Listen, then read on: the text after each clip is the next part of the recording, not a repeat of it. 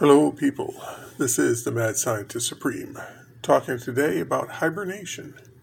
Now, this comes from Science Magazine, 28 January 2022, page 376.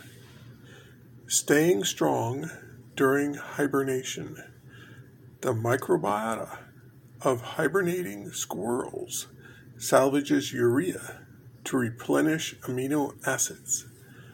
Well, your microbiota, or the bacteria inside your gut, do amazing and wonderful things throughout your entire life. Now, they can make things a little bit worse for you or make things significantly better for you. It all depends on the type, breeding, etc., of your microbiota. Well, let's get this gut bacteria working for you. Now, hibernation.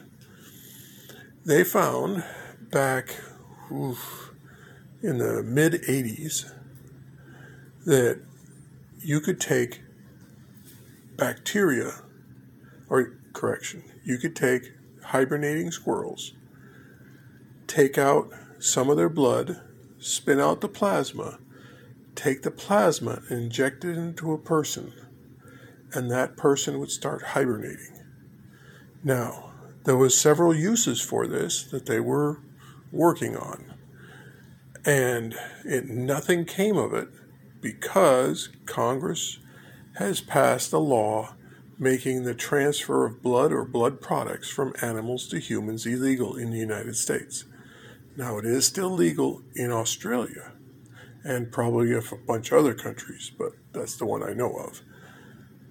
Now, if you were, as a nice mad scientist, get a bunch of squirrels that hibernate, or groundhogs, or various other animals that actually hibernate, the bear does not technically hibernate, so I wouldn't use bear, and among other reasons.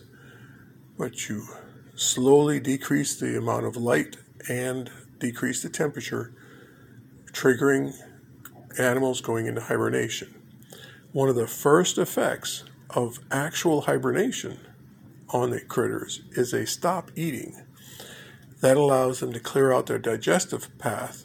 So when they do go into hibernation, they don't have essentially poo inside their intestines fermenting all winter long. So when they took a chimpanzee and gave it some plasma from a hibernating animal, its appetite went away. Now, at low doses, it just doesn't have an appetite. Well, that's a very strong indicator for something called diet pills or, you know, dietary supplements, however you want to call it. Then at higher doses, the chimpanzee actually went into full on hibernation. Now, if you can induce hibernation with a continual drip, the theory was that they would be able to then do operations on the chimp or on a human with the body temperature being lower, heart rate much, much slower, breathing much slower. That you could do operations safer and without the normal anesthetic because the person's hibernating it's a type of anesthetic.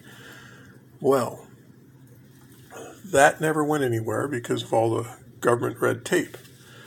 But as mad scientists, you can either go to Australia and do the studies or just do them in your basement. Yes, we can take hibernating blood plasma and get someone to hibernate. Now, let's say you wanted to hibernate yourself for uh, a few months just to see what happens. Well, you set up everything, but you also need the gut bacteria to help you thrive during hibernation. So you start with a small amount and you start getting an enema or pills of bacteria from a hibernating critter for a critter that hibernates, or I should say.